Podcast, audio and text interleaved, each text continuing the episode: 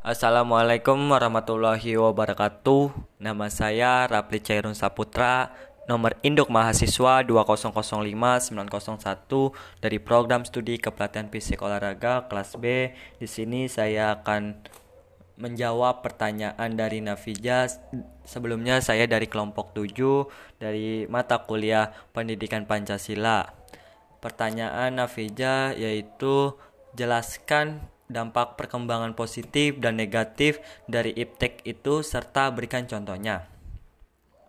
Jadi eh, dampak positif dari perkembangan iptek tersebut terdapat beberapa dampak yaitu dari peningkatan di bidang produksi, ekonomi akan meningkat dengan pesat, menginovasi kreativitas para pekerja dan pelajar, mudahnya dalam mencari informasi, perusahaan dapat menjual produknya dengan lebih luas, perusahaan tidak perlu membuka cabang agar pendistribusian produk lancar dan pengeluaran perusahaan dapat diminimalisir dan dampak negatifnya terdapat dari pengangguran yang sangat meningkat karena tidak dapat bersaing, berkembangnya sifat konsumtif, banyaknya penipuan, maraknya tindakan ilegal dan ilegal di internet seperti judi online dan maraknya sifat individualis.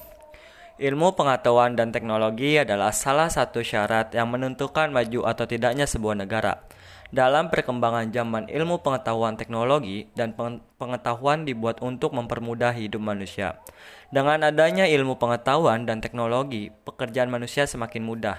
Contohnya, ditemukannya listrik telah membantu manusia dalam melihat di malam hari, dan mobil juga telah membantu manusia dalam menempuh perjalanan jarak jauh dengan cepat. Memasuki era internet, banyak sekali ilmu pengetahuan yang ditemukan dan begitu mudahnya seseorang mendapatkan berbagai informasi. Namun, pada era ini, dengan hampir seluruh kebutuhan manusia bisa mendapatkan dengan instan. Telah membuat manusia menjadi sangat malas, manusia juga menjadi memiliki sifat individualis yang sangat tinggi karena mereka merasa kalau manusia tidak perlu berkomunikasi secara langsung, bisa melalui peralatan ilmu, pengetahuan, dan teknologi. Itu aja sih menurut saya. Mohon maaf jika ada salah-salah kata. Wassalamualaikum warahmatullahi wabarakatuh.